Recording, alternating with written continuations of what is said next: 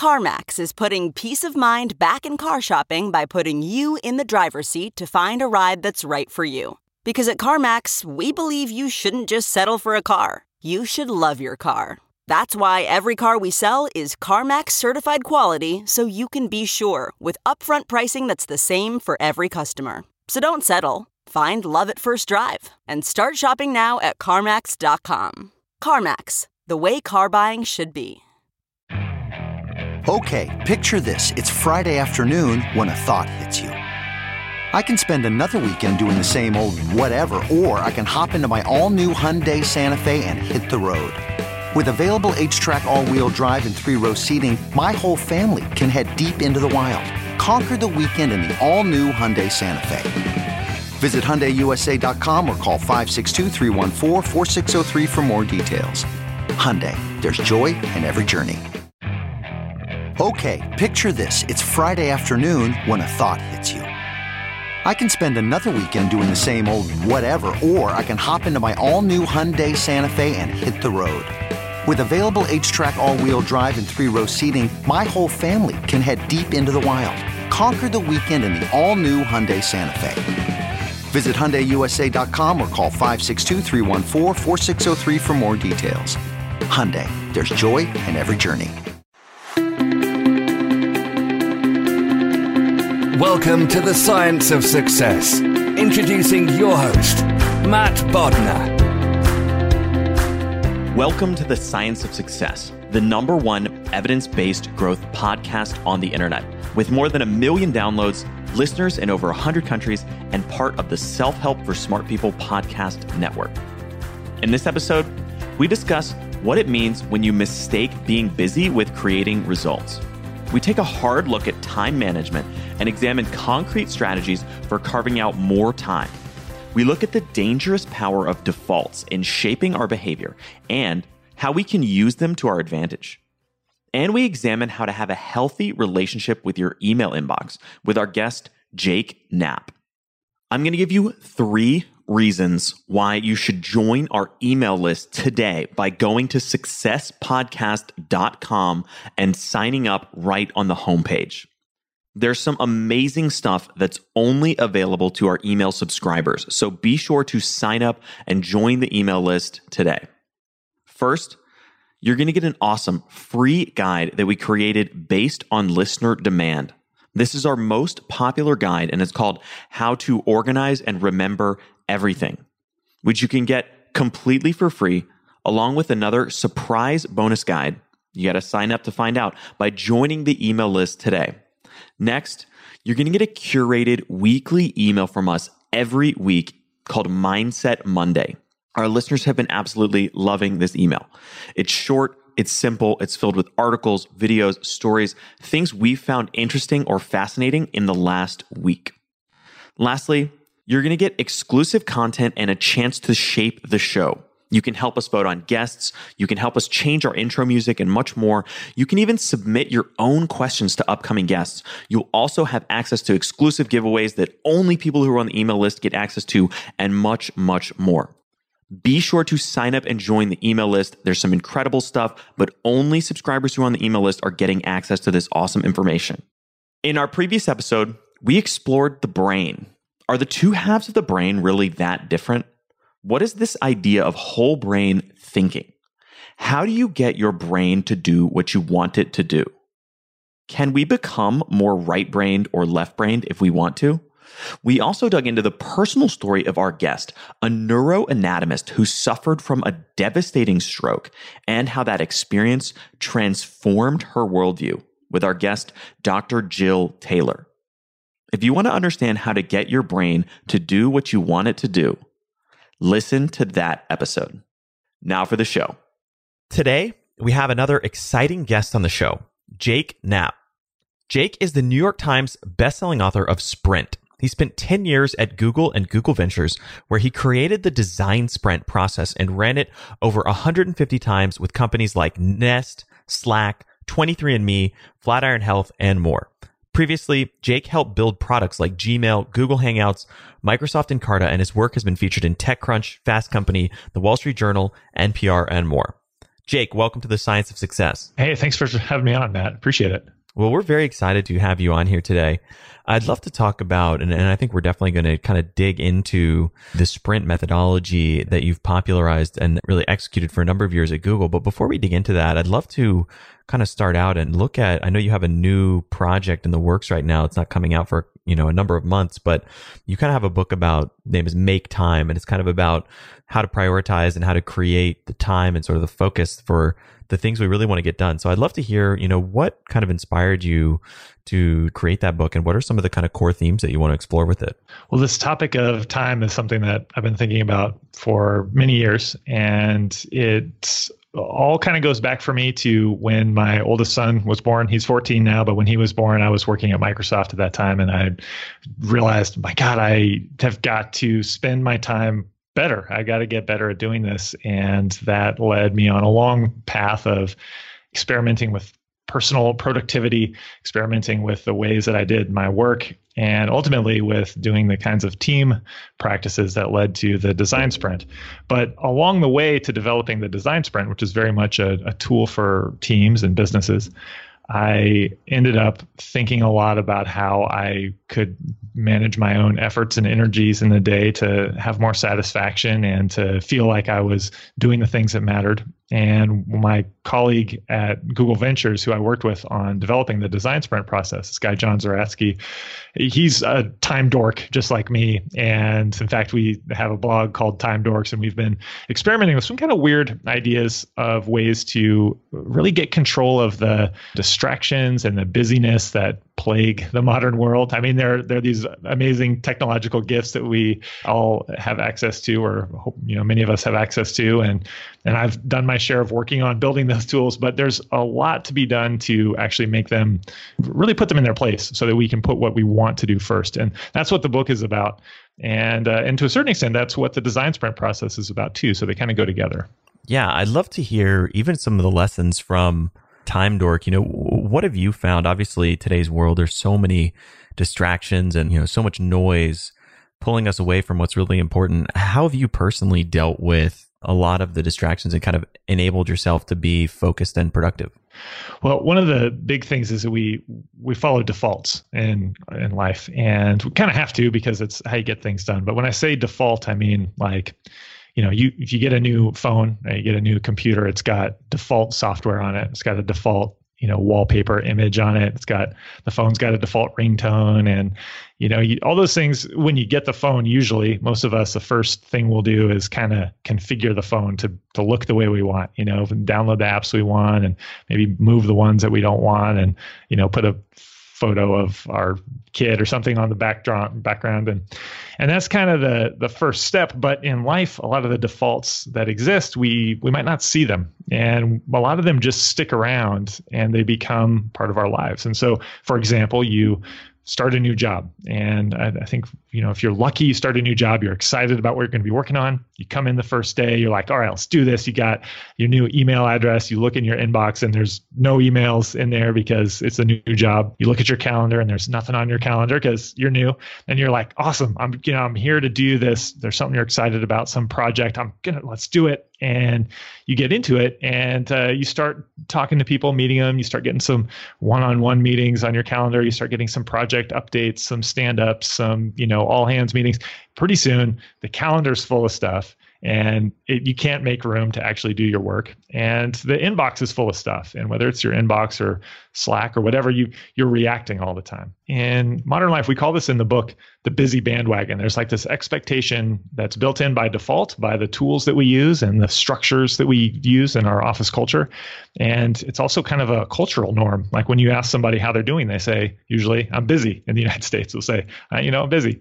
And that's good. People think like oh it's, it's good to be busy. And it is. I mean it means you have a job but it's it kind of implies that you're stressed out. And a lot of us are stressed out a lot of the time. And so many of the changes that we talk about in the book and many of the things I've tried to do, and it's hard, but it's questioning those defaults and then trying to say, and I'm a designer, I've been a designer for, you know, 20 years. And so I try to think, what's a way to redesign this so that it works well for me, works better for me? To give you an example, on the iPhone, you know, I have an iPhone and the default is you're going to have email on the phone, you're going to have a web browser on the phone, you'll have Facebook and Instagram and Twitter and and I realized several years ago, it's actually 6 years ago I was playing with my kids and I had this moment when I realized that I just was not I was not present in that moment because I kept looking at my phone. You know, I was I was checking to see if I had a new email or like I don't even really know what I was doing, but I had this moment when I was like, "Oh my god, like there my older son was uh I think eight. My younger son was just like a baby. And I was like, I've, I've seen the older son be a baby and go past that. I know that time passes by in a blink. And I'm sitting here and like i'm this this moment's going to be gone. And like why is the phone so important to me? I'm not really consciously choosing to do this. It's just controlling me. And in that moment i i said you know i can take control of this. I can redesign this. And i deleted Instagram, Facebook, Twitter off the phone. I figured out how to disable Safari off the phone. I deleted the email account, which was really hard for me because I used to work at Gmail, and so I, I mean I, have worked on that product. I really love that product actually, and but I realized like that's I don't need to have access to those things all the time everywhere I am, and so one of the new defaults in the world is that we have access to everything all the time, and that's part of what we have to get control of. I love that idea of the busy bandwagon. And it's so true. It's almost like a badge of honor in today's society to be busy, busy, busy, going from here to there and all this stuff going on. But I feel like most of the people want to kind of appear busy, but they're sort of mistaking busyness with actually creating results. Absolutely. And one of the things that's really key in in the book in Make Time and also in the design sprint process is focus. And it's being proactive and intentional about what the most important thing is and prioritizing ruthlessly on that one thing. So in Make Time, we say every day you should pick a highlight at the beginning of the day. And when I, I say highlight, I mean if I look back at this day when it's over, what would be the highlight of the day? And it could be something that's actually about work. You know maybe you have some job that you just you got to get it done but getting it done will be satisfying because you know that it's it's important it's urgent and i've got to i've just got to do it. It'll feel good to know that i got that chunk of that thing done. Or maybe it's something that actually bring you joy. So it could just be that you know at the end of the day i want to know that when i was with my family this evening having dinner or when I, you know, took my kid to the playground, whatever it was, I was present during that moment. I, I was at full strength too. You know, I had my best energy during that moment.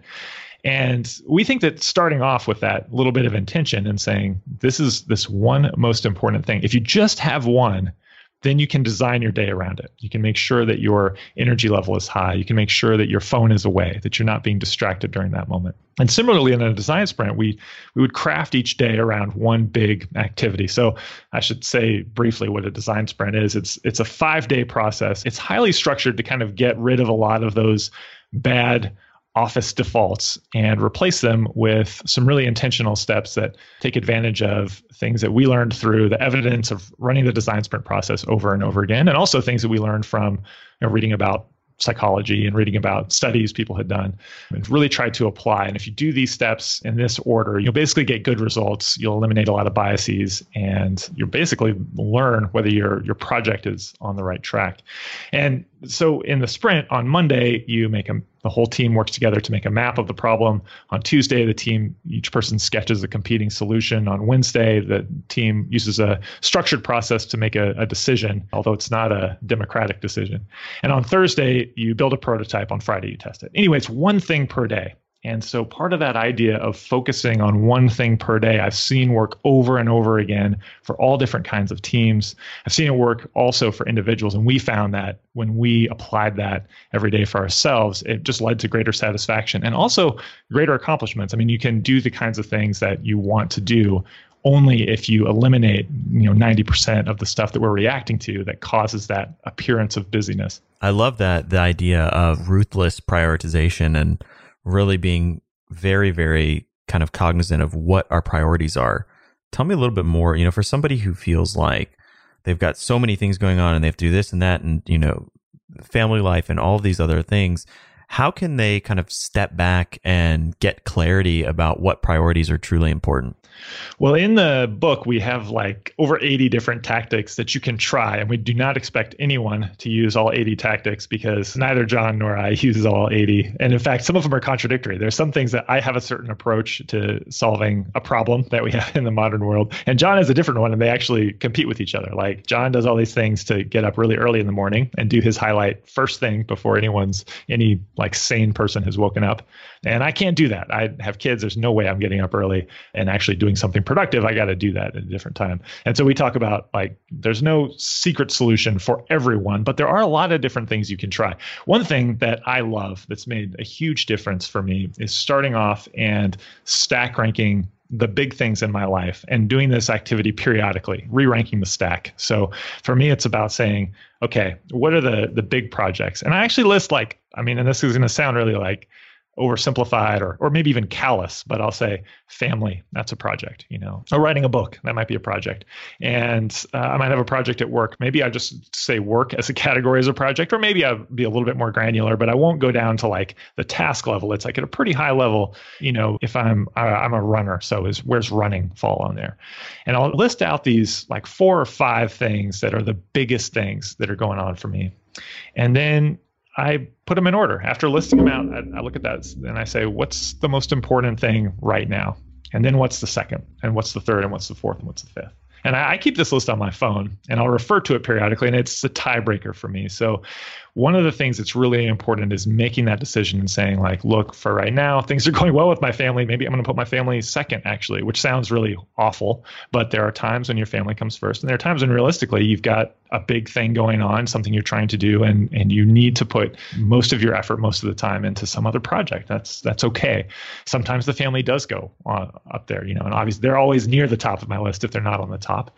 But it's about where honestly where does the most of my energy need to go to right now. And then every day when I'm making a list, I use something that I call a burner list. And actually, if your listeners can search for this post, I wrote a post about this called the burner list. And it's a it's but it's my form of to-do list. And my to-do list only has two columns. Uh, the left column is my top priority project at that time. So whatever's the number one thing on that stack rank. The right hand column has half of it is the number two project, and the other half, the bottom of that second column, is just miscellaneous stuff. And that's it. If there's any other things that come up, any other tasks, I just have to like tell the person, sorry, I can't do it. I have to say no. And I use that sheet of paper, that physical sheet of paper to limit what I can do. And so it's a combination of those two things, kind of making that list so that I know what the priorities are. And then just saying, like, if it doesn't fit on the paper, it doesn't fit in my life. The paper is kind of, I've found that that's actually like a kind of a good representation of what I can pay attention to and do.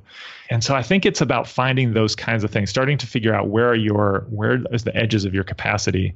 And you can use the tricks that I use or some of the other tricks in our book if you like, but it's kind of about that knowledge about yourself and figuring out what works, what doesn't work for you, but really where is the boundary of your time. And when you know what's important and you know where the boundary is, then you can do the most important thing and say no. I want to get into how to say no because I think that's that's such an important skill and one that I feel like in many ways is almost lacking in kind of modern day society. But before we dive into that, I just want to say that I, I really like the idea of of kind of just carving out even a little bit of time to get clarity on what you want to focus on. You know, even 30 minutes a week of just sort of a, to borrow the term from Charles Duhigg, like a contemplative routine of just saying, okay, what am I working on? What's going on in my life? You know, where should I be spending my time? What's working? What's not working? Just even that tiny activity can sometimes create a lot of clarity. Yeah. And I, I've found that like it's things like that usually they sound good, but they're hard to put into practice. Like it sounds like, you know, God, yeah, you know, I should take some time to contemplate. And It's like I should take some time to meditate. I should take some time to exercise or do these things, but it's really hard to do. And a lot of what we tried to do in, in Make Time was to take things that are hard to do really for real humans because part of the challenge in life is that we hear so much about people like Elon Musk, who's like the CEO of two companies and like going to Mars and like, you know, and like, you know, like Tim Ferriss, you know, Tim Ferriss is like doing all these things, you know, hyper optimizing his body and everything. And we hear things about these people and that's, that's great. They're impressive and we can learn from those people, but it can't help, at least for me, but sometimes you just feel like, God, I suck. Like I look at what I'm doing and I'm like, man, I haven't launched zero rockets. Like I've, you know, I haven't optimized my muscle tissue like at all today. And that kind of like superhumanity that we're exposed to a lot makes it hard sometimes to even begin with the things that we need to do. But the truth is, I think that most of us we're not superhuman and we probably don't want to be. I'm not sure that most of us would be happy with those lifestyles.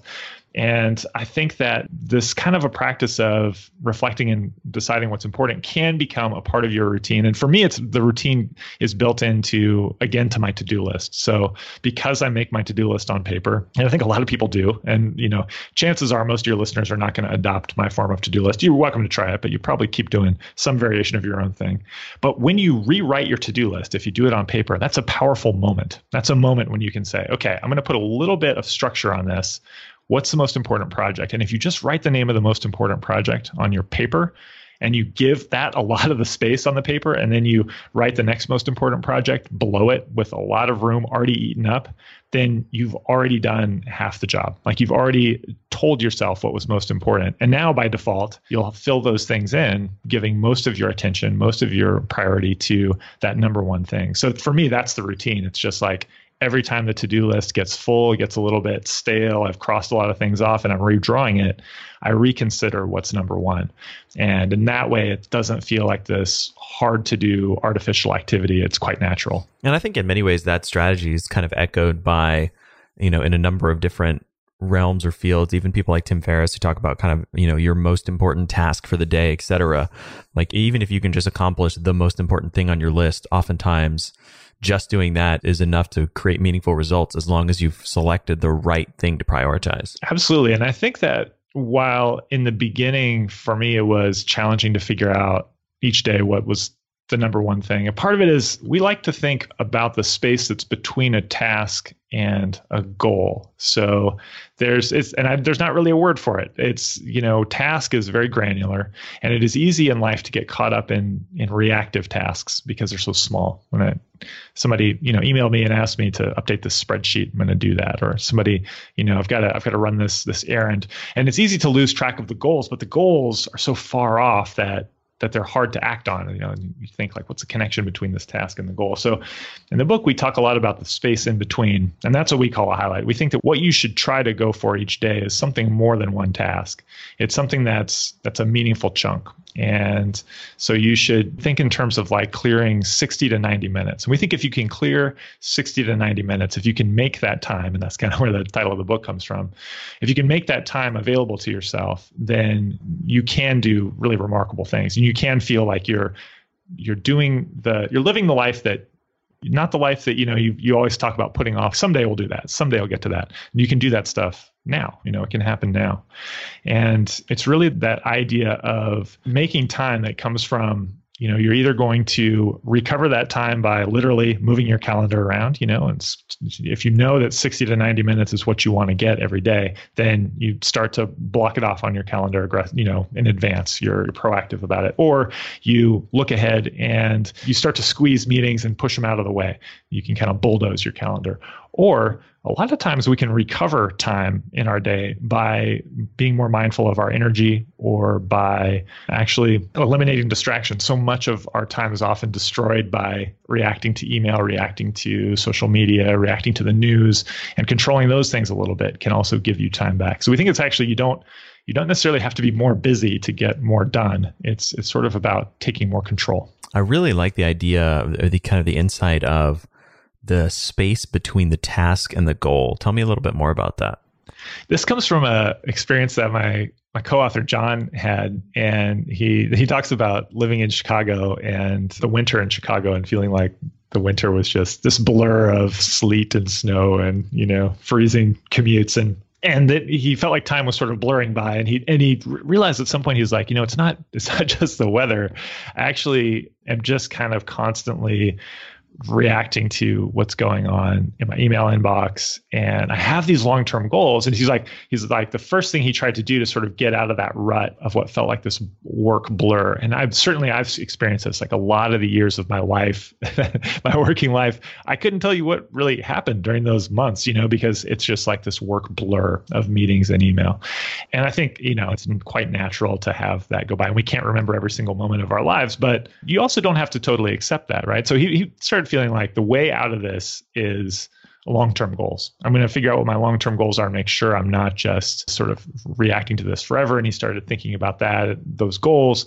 But he felt like there was this gap between those goals, which were really exciting and they were out there in the distance and, and what was happening for him every day. And to, you know, to turn this into a personal story for me, for years I wanted to write. I wanted to write books, and but it was like something that was this long term goal, and I figured, and I, I, never even really defined when someday was. I just it was in the back of my head. It's like it's this thing I want to do someday. I took a creative writing class in college. Didn't like my writing very much. I didn't like my own writing, and thought, ah, I don't know if I'm really good at this. I'm gonna keep doing what I know how to do, which is computer stuff, and I put it off. And you know, having that thing as a long term goal, it's good to know that you have a long term goal to do something. But if you're not actually working on it, if you're not making taking steps on it, then it effectively doesn't exist.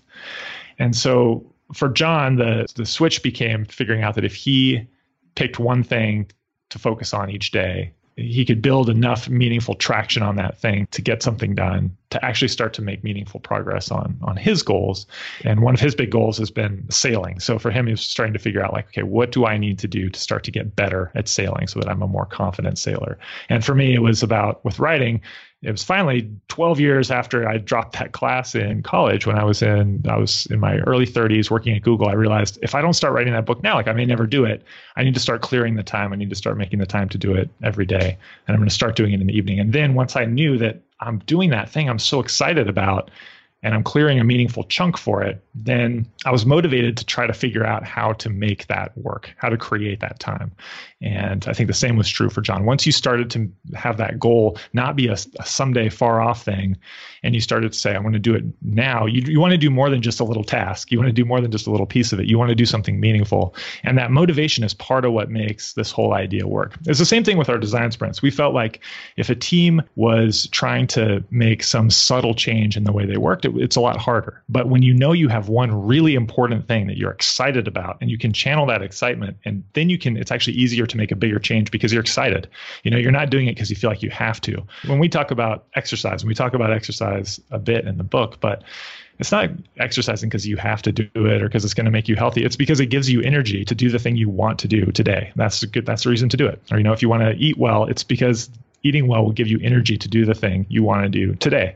And I believe that's actually much more powerful for behavior change than talking about, you know, there's a study and people perform this way or that way. If you can actually make a, a real con- meaningful connection, and I've seen that happen again and again and again for all kinds of different teams in our sprints that they're able to really muster their best efforts, their best energy, and transform the way they work when they're when that is associated with a near term meaningful chunk of work that's it's more than a task and it gets them on the road to to that goal that they're excited about I think that's a great idea. I love the idea of kind of tying goals to or creating sort of meaningful connections to your goals that helps create motivation. I'm curious, I want to circle back to a, comment you made earlier, which I think is really, really important as well, which is the fact that there's this kind of opportunity to recover time within our days by spending less time in a reactive state? Yeah. So, one of the things that I've noticed happens for me is I wake up in the morning and I want to check my email so bad. I love email. I have loved email since I was a kid. When the first time I was I saw email, and I think it's about the first time almost anybody saw email, maybe except for like Al Gore and Vint Cerf or something. But like in the early 90s, I was my, I had a friend who's way into computers. He's like, check out this thing. It's called email. And I was amazed. And at first, the only person I could email was my friend Ian. And even even only being able to email one person who lived like you know a couple miles away from me, I was just like, this is fantastic. This is like the best thing ever. I tried to convince girls to talk to me on email uh, in high, this is in high school, and which was not effective. Even though I told them it's like this is so cool, it's the future, you guys, but they, they were not into it. But which probably I think had more to do with me than with email. But I couldn't. Eventually, email obviously caught on, and I love I have loved email for my whole life. I spent years working on the Gmail team, building features for Gmail, and I don't know, I love it. It's just it's amazing. I don't know why. It's just it's really it's really amazing to me. And I think for a lot of people, you know, we we are either tied to it or addicted to it for different reasons. I actually love it. I just I think it's a miraculous sort of communication medium. But when I wake up in the morning, I want to check so bad to see what's new. And I know that there's going to be new stuff. You know, somebody probably in maybe another time zone might have wrote me an email. And if there's not new email, there's certainly something new on the news or on Twitter. Also, I, I love Twitter. And I know that one of those things is going to have something new for me. And it's going to take very little effort for me to kind of get interested in something and feel caught up. And that feeling of caught up is kind of what I want. I want that feeling of like newness and caught upness. And so that's what I'm going for in the morning. But if I do that, I have also recognized, and I'm sure many folks can relate, if I do that in the morning, then all of a sudden I have broken. I didn't recognize I had, which was silence. When I woke up in the morning in my brain, there was like silence. It was kind of like a reset. Like there's quiet. I have this chance to set my intention for the day and start doing what I want to do without reacting to what the world wants me to do. As soon as I open that email inbox, as soon as I even look at the news headlines or skim through Twitter to see what people are talking about, I'm starting to react and my attention has become plugged with, you know, Swiss cheese holes and all the foundation that I might have for my day is now a weak one. It's it's Swiss cheese. It's not concrete. It's not that solid, stable, calm base that I woke up with. And it took me a long time to even recognize that that was happening. And even though I know that that will happen, I still struggle every day to not do it. It's a it's a challenge. That's a very strong temptation. In fact, I use a software called Freedom and freedom is software that lets you you can actually schedule turning off your internet access. I used to use a vacation timer. I would plug my internet router into the vacation timer and just set it. So that the default again like i want to as a designer i want to control the default and i want to make the default it's off. I don't want that to be the first thing i do. I don't even want it to be a temptation. I want to keep my sort of quiet bubble until you know 10 a.m maybe noon when i've had the chance to do some work that's just all about my intention in in the morning. And so that's kind of my you know that's that's sort of a concrete example of how i approach that every day. Okay picture this. It's friday afternoon when a thought hits you. I can spend another weekend doing the same old whatever or i can hop into my all-new hyundai santa fe and hit the road. With available h-track all-wheel drive and three-row seating my whole family can head deep into the wild. Conquer the weekend in the all-new hyundai santa fe Visit HyundaiUSA.com or call 562 for more details. Hyundai, there's joy in every journey. Okay, it's time to commit. 2024 is the year for prioritizing yourself. Begin your new smile journey with Byte, and you could start seeing results in just two to three weeks. Just order your at home impression kit today for only $14.95 at Byte.com. Byte clear liners are doctor directed and delivered to your door. Treatment costs thousands less than braces, plus they offer financing options, accept eligible insurance, and you could pay with your HSA, FSA. Get 80% off your impression kit when you use code WONDERY at Byte.com. That's B-Y-T-E dot com. Start your confidence journey today with Byte. I normally find bras to be so uncomfortable and constricting. But Skims has changed that. You know, I love Skims underwear, so I finally tried their bras, and Skims has delivered again. Skims bras are worth the hype for the amazing shape and support they give. But what I wasn't expecting was how comfortable they are too. I've tried so many bras in the past, and the main issue that I have is that they weren't supportive enough, to the point where they felt slouchy. I love my Skims wireless form bra because it's so comfortable and supportive. The older I get, the more I care about actually being comfortable in what I wear every day. And with my wireless form bra, I no longer have to sacrifice my comfort for the support I need. Shop Skims bras at skims.com, now available in 62 sizes, 30A to 46H. Plus, get free shipping on all orders over $75. If you haven't yet, be sure to let them know we sent you. After you place your order, select podcast in the survey and select our show in the drop down menu that follows. Hiring the right person takes time, time that you often don't have. But you shouldn't let a time crunch get in the way of finding the right candidates for your business. That's why LinkedIn is the best place to post your job. In fact, I was on LinkedIn jobs this morning looking for candidates to fill a key role in one of my businesses. LinkedIn Jobs screens candidates with hard and soft skills you're looking for so that you can hire the right person quickly. You can look for things like collaboration, creativity, and adaptability, looking beyond just work skills and resumes to connect you with the candidates who are a perfect match for your business. That's how LinkedIn makes sure that your job post gets in front of the people you actually want to hire because they have a much better ability to get a deep insight into exactly who is the right candidate for you and your business.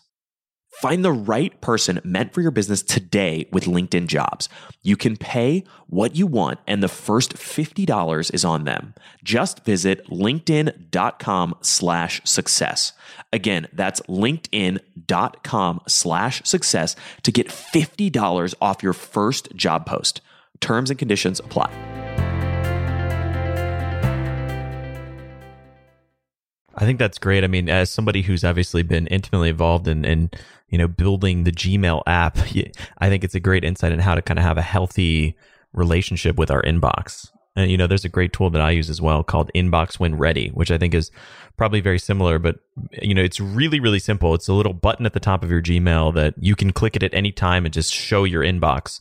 But the default is just to hide your inbox. And so now instead of sitting down on my computer and see my inbox and suddenly get sucked into 45 minutes of email, you know, it's hidden and I'm saying, oh, what was that project I was going to spend 45 minutes on? Okay, perfect. Now I can come back to my inbox when I'm ready to to kind of get roped into that reactive state yeah, those defaults are so powerful. And the thing is that there's a lot of talk about this, and there's a lot of people smarter than us. Uh, I don't mean smarter than you and I, but smarter than me and John talking about, they're not smarter than you, Matt, but smarter than me and John talking about, you know, what should the social media companies be doing and what should these big tech companies be doing and so on. And it's an important conversation to have. Our take on this is that I mean, having worked inside a lot of these companies and having friends inside the ones that I haven't, if I haven't actually worked inside them, I probably know folks who have and they're good people. The people who work at the tech companies, kind of like me with email, like they're passionate about technology and they want to bring the future to life and they want to bring the future to their customers. And I think 99.999 times out of uh, 100, you've got folks who want to do well and they're building products that actually do, for the most part, improve our lives. I mean, the things that you can do with a smartphone are amazing. And I'm so happy to go on a run and listen to a podcast. I'm so happy to be in a foreign city and be able to navigate it with maps. It's there's all these things that are that are really futuristic and amazing with our phones. But the problem is we have to take sort of all of it all of the time. We can complain about the tech companies and say they need to be more mindful of our attention. They need to give us better defaults. And we should do that. We should demand better defaults. That's good. I believe that the tech companies will get better at this over time. It's hard to know, though, what's the right thing for every person. It's hard to know exactly how you know how much you should give the the customer control versus how much you should mandate control so our approach is to say as a consumer of these things as a as an individual you need to decide what's right for you and then you need to create your own defaults. Don't wait for somebody else to do it for you. Don't wait for everybody to make your life perfect for you with tools. Make do it now and figure out what you want now and today and start today. In some cases it is a matter of applying tools to the, the phone or the computer whatever to take control over it and mandate those defaults for yourself.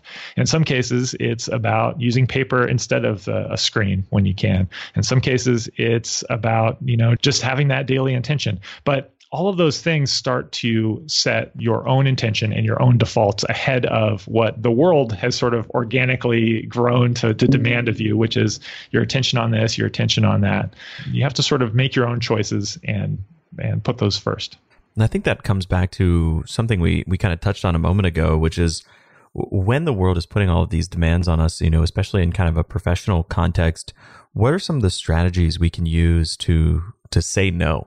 Yeah, saying no is super hard. And I think there's good advice for saying no out there, but a lot of it the, the advice that I've read comes from people who are either so successful that it makes sense that they're saying no. So, you know, I've, I've heard a lot of examples of like, well, here's how this like, you know, billionaire entrepreneur says no. And I'm like, well, I can't say no like that. Like people know why that person's saying no, but I can't say no to like my friends or, you know, somebody who wants to have a meeting with me or something. I can't say no in that same way because I don't have that same like, like it's not obvious that I'm busy. I'm not Steven Spielberg, you know, I'm not, I'm not that busy. And, and then there's another kind of saying no that's just really like kind of blunt, like being, being really blunt. And that's good it's good to be honest, but that's also hard for me. I want to be, I just, it's, I'm kind of like a little bit of a softy. Like if somebody asks me to do something, I, I want to say yes. You know, I want to, I want to be helpful. And so we talk about this a little bit in Make Time. And the approach that we try to use is to have a prepared statement, a prepared line that you're going to use ahead of time. And so you can you can kind of figure out what you're going to say and be prepared for how you're going to say no. And for us, it's this is something that we learned from a, a friend of ours, a colleague of ours at Google. Her name is, uh, is Kristen, and she's really good at saying no, but she's she also does it in a way that is socially, I think, like like really really smooth. Like it, it doesn't feel it doesn't feel bad when Kristen says that she she can't come to a certain meeting or take on a project. She does it in a way that everyone respects. And she calls it a, a sour patch kid. And she says the idea is that you're going to be like when you eat a Sour Patch Kid, like if anybody's seen the the commercials for Sour Patch Kids, so the first taste is sour and then it's sweet on the inside. So it's, it's sour at the beginning and sweet ending.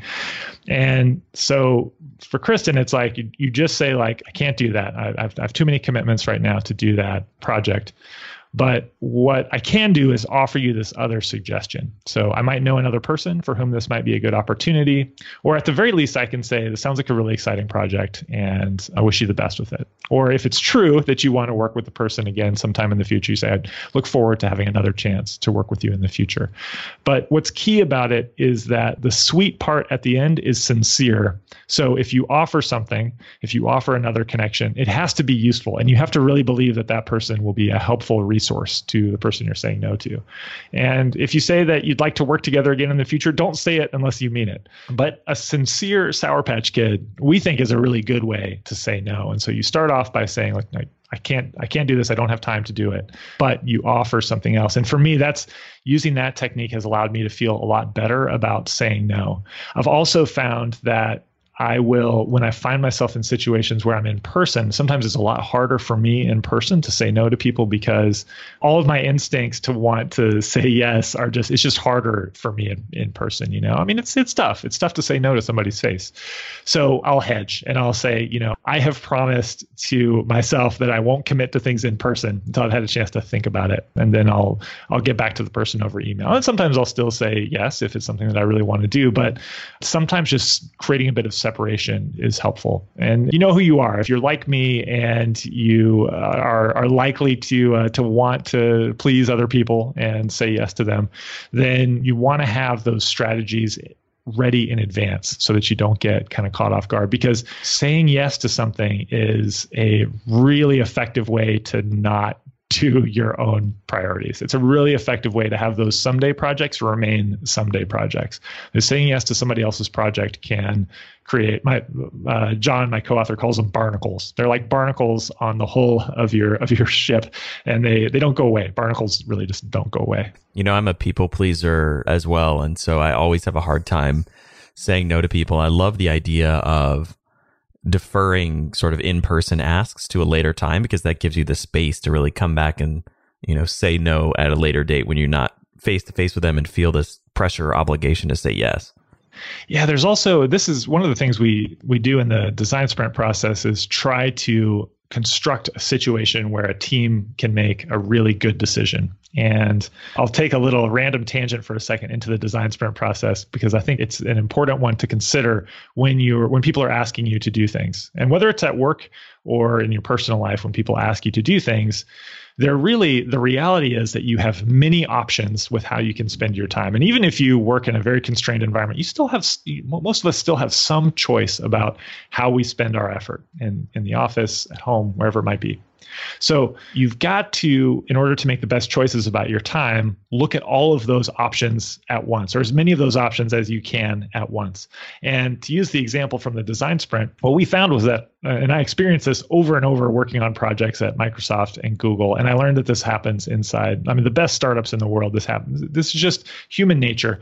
You consider solutions to problems, usually one at a time. Somebody comes up with an idea, you start talking about that idea, and you say, "Oh, okay, like is that viable? Is that is that idea sort of good enough?"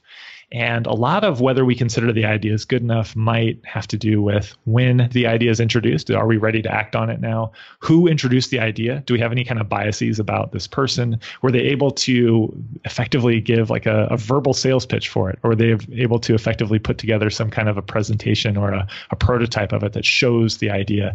And people have different abilities to do those things. They have different levels of credibility. And a lot of times those biases and the timing and all those things will wrongly influence us towards making poor decision.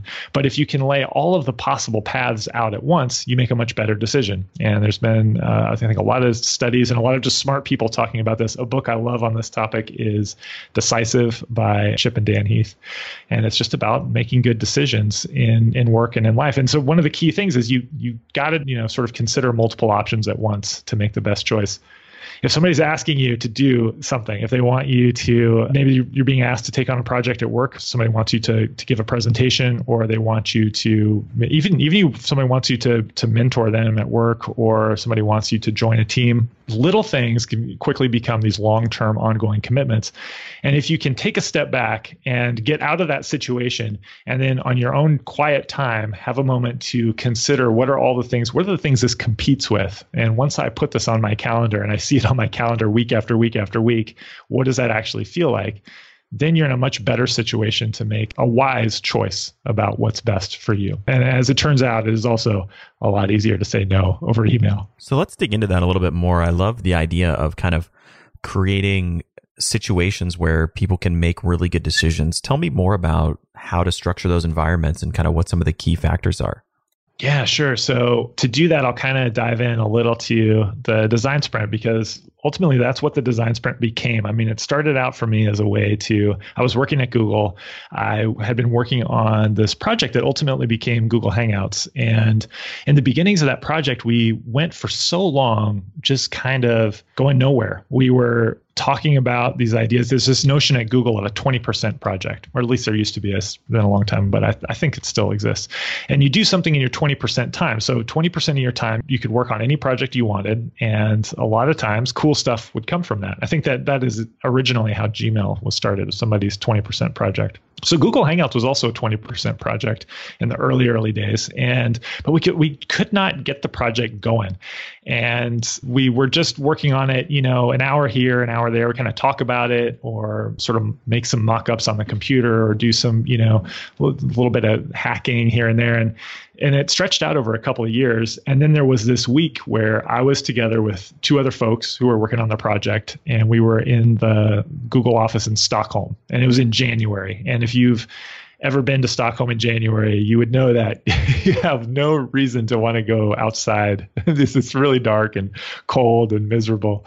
At any rate, we we just stayed inside for a, a week, and this and we basically cleared our schedules for a week, the three of us, and we made a prototype of the product and started being able to use it inside Google to do video meetings and it stuck. And that was kind of this catalyst, like this moment for that project because it went from being this thing that was just kind of an idea, kind of an interesting idea, to being something that people were like could tangibly say, okay, that's what it would look like, and it was in customers' hands. When our customers in that case were fellow Googlers, but it was so different than than what had happened the previous two years. And I thought about all the projects that I had worked on uh, building software up until that point, and how there were these times when almost nothing happened when you know you're just sort of in the normal work routine and you're you know you're chipping away and chipping away and chipping away. And sometimes there's churn. You get go in one direction you got to change direction later And what happened in that week was we were focused. We were all just doing the same thing. We weren't bouncing from project A to project B to project C. We weren't switching contexts. And we had a deadline because we knew we were only going to be physically in the same place for a limited amount of time. So we got an amazing amount done.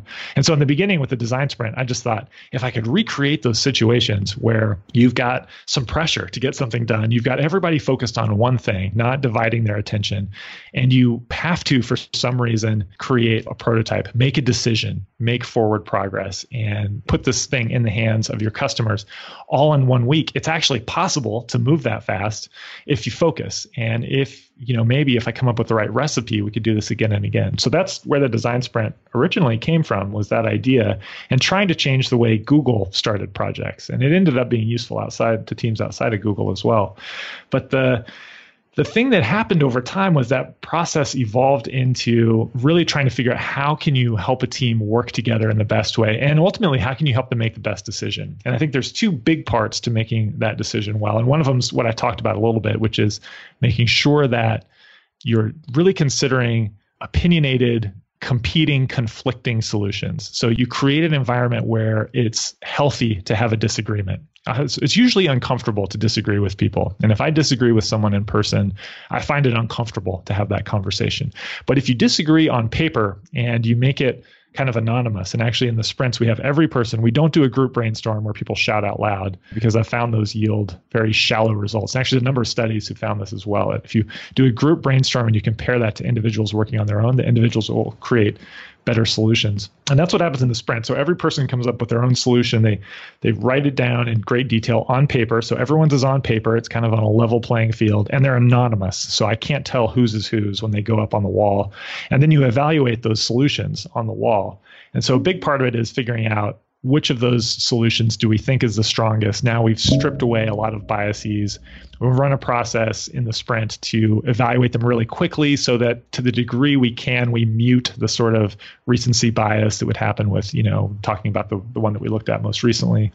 And then we have everybody vote for the one they think is the strongest and give their their argument for which one, which solution they believe is the strongest. But then the decision maker, there's one decision maker who actually chooses. So what we've done there is we've allowed the decision maker to hear an argument from the different experts on her team you know so the engineering expert makes a pitch for one solution. Maybe there's a product expert or a marketing expert who makes a pitch for a different solution or maybe the same ones. But ultimately the decision maker has complete control over which solutions are chosen but that decision maker gets to choose two or even three different solutions you prototype all three of them and then on friday you test them with with customers and so what you've done then is to make the decision even better by saying you don't have to narrow down to just one. You can choose two or three.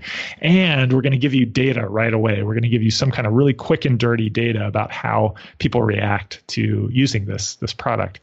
And so the sprint effectively is this sort of supercharged decision making tool. It's very artificial and very different than the way humans normally make decisions in, in offices or in teams, which is quite, it's often just by our gut or by our emotion or by our hunches. It's a way to, to really try to perfect those hunches by really in a in a sort of a calculated, very specific way, strip away biases and and foster sort of a constructive disagreement. I love the the idea of kind of fostering you know conflicting opinions in a way that is is healthy and it's kind of easy to have those disagreements without you know the biases and the inherent challenges when somebody's kind of pitching an idea verbally.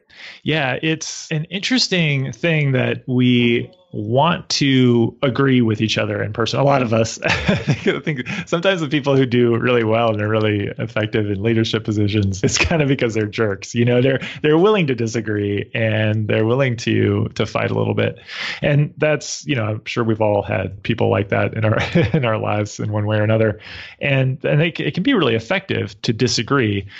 But for many of us, it's difficult. For most of us, also, those kinds of situations where we're talking to somebody one on one or we're in a meeting and we have a disagreement are not comfortable. Also, we're not all equally good at having those kinds of arguments. So if you're introverted and you're in a meeting where an extrovert is making a sales pitch for their idea and, you know, arguing down the criticisms about that idea, it can be hard to be effective in that situation. And so our just the environment of the office it favors people who are willing to argue for their opinion and who are also extroverted and are also, you know, have for whatever reason got this sort of people on the team have have an opinion about them that they're that they know what they're talking about. You know, they've they've built respect on the team one way or another, and that respect is often it's for a good reason, but sometimes it's not. And so, what I've found is that by really kind of deconstructing what do you want to have happen? Well, what you want to have happen is you want to allow people to consider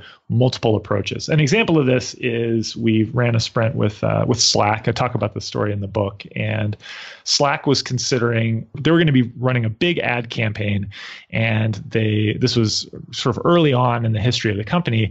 They knew that this ad campaign was a really big deal for them. Like they didn't know how if they were going to have another chance to run a big ad campaign to have as many new people coming into Slack as they would at that moment. And for them, it was a big moment because they had had a lot of a lot of like really fast growth right after like the first year that Slack was launched, but it was almost all in tech companies. And tech companies were familiar with different kinds of messaging tools. Tech companies had a lot of conversations among, you know, people would talk friends to friends and other companies and say, hey, we're using this tool. It's really cool. So the word of mouth was really strong for them. But they wanted to move beyond, they didn't want to be just a tool for tech companies. They wanted to move beyond that. And in order to do that, they were going to have to reach new customers. This ad campaign was going to be super expensive, but it gave them the chance to have new folks coming in to slack.com saying, what's this thing all about? I've seen a billboard, you know, I've seen a magazine ad or a TV ad. What's this all about?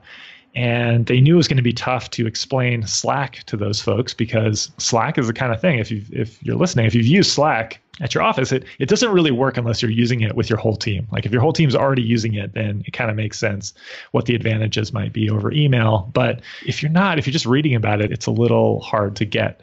So what they decided to do in their sprint, they had ultimately they chose two competing solutions. So you can imagine first there's a team of like six people, seven people in the room, and they each come up with their own solution for how this should be solved. And one of those solutions is the CEO's favorite solution. And the CEO is a super smart guy, this guy, Stewart Butterfield. He founded Flickr, so you guys might know Flickr, the photo sharing app. And then he, he also founded Slack, and he's got great product sense.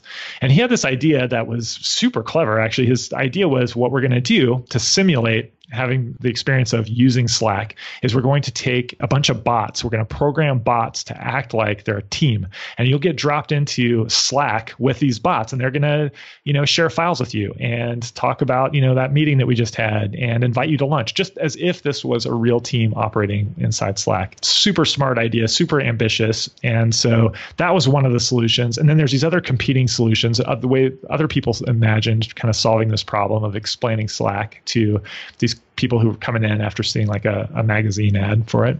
And in their sprint, what they're able to do is not just have a conversation about what's the smartest idea, what's our best hunch, not just have a conversation that's based on, well, Stewart says we should do this, so we should probably do this, or try to have like a faction of people sort of, I mean, and I'm just talking about what's happened in my experience. Like a lot of times I, if I disagreed with a leader, I might try to get other people on my side or try to like, as a designer, make like a really nice looking high fidelity design of my solution and propose that as kind of this high stakes Hail Mary to change course.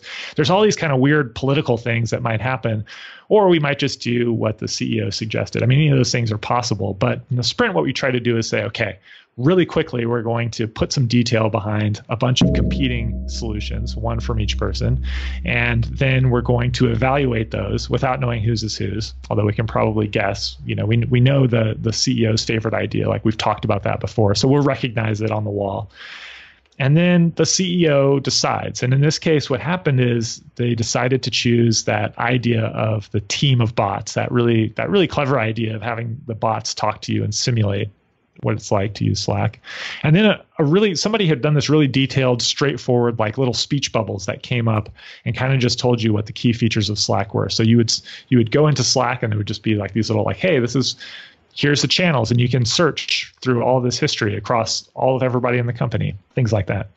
And they prototyped those two things and they built realistic prototypes of those two. And so for the prototype of the bot team they had people in the sprint actually pretending to be bots, you know, typing not too intelligent messages to each other to the test customer who came in. And then they, they mocked up what the other one would look like in a very realistic way and then showed it to customers as if they were two finished products. This is all in the space of a week. So they've gone from like zero to on Friday testing this with customers. And it turned out actually that the CEO's idea was super confusing to people. People who were in that simulation were like, "What is going on? Like, why? I, I, why is that person I don't really know, or is it a robot, or is it the computer like talking to me? I don't want to go to lunch with the bot. Like, it just didn't make sense. It was an idea that sounded brilliant on the whiteboard and just did not translate to real life, even though it was a really faithful, realistic simulation of what that that solution would look like.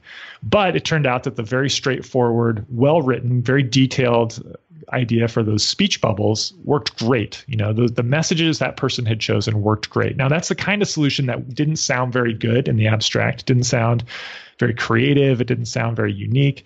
Wasn't flashy, but it worked really well. And it was only through having the chance to put detail behind that disagreement and not just have a verbal disagreement. It was only through kind of anonymizing the solution so we didn't know like whose this was and and also through having the chance to not commit immediately to one solution but keep multiple solutions alive they they were able to make what turned out to be the best choice and so that's kind of what like in great detail what that sort of really structured, active, and constructive disagreement can look like. And it doesn't look like disagreement. I mean, that actually feels like a process. It feels like a process of elimination. You know, it's like a really healthy process.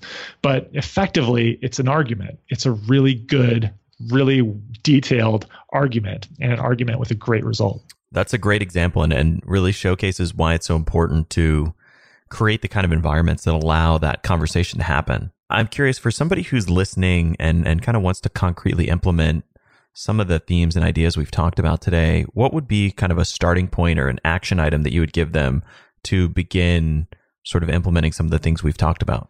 Well, the the obvious one, and this is very self-serving, but both of the the books, the new one and Sprint, so Sprint and Make Time, and you can find both of them, you know, on Amazon or wherever you wherever you shop for books. Although you have to pre-order Make Time.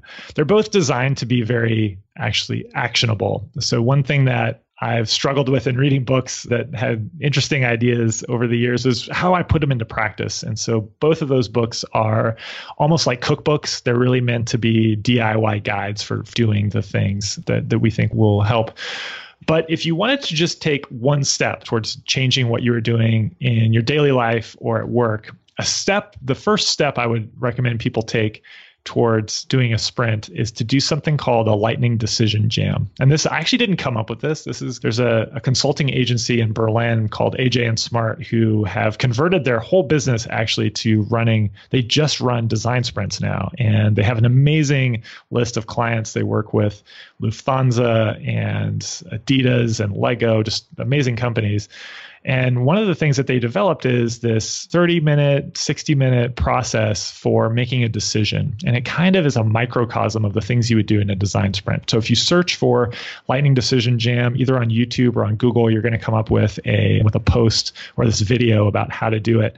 And it's quite easy to do. It's so much better than the way most meetings are typically run. It's just a very simple recipe for a meeting. That's a great way to start with your way towards running a design sprint at the office. Just kind of introduces those ideas.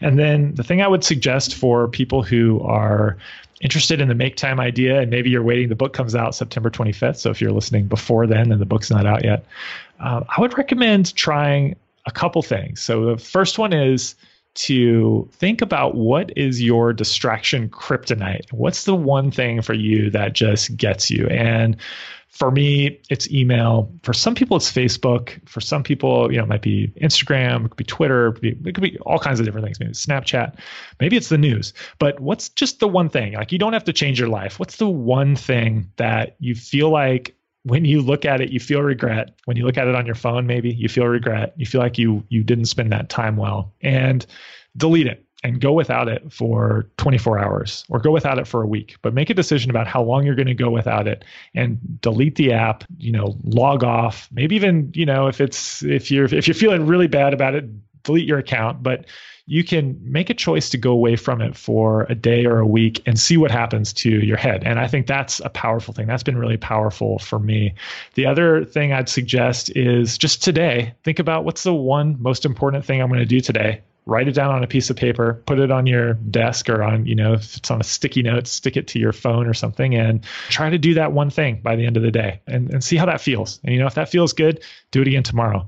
I think those simple little kinds of changes like that can have a profound difference. And one of the philosophies that runs through all of the work I've done and the experiments I've run on myself and on these unwitting uh, companies that had to come in and do design sprints on me with me is that we're actually often quite close to things working beautifully. We're often quite close to a situation where we can do the projects we want to do, be present with the people who we want to be present with, make time for the things that matter the most to us.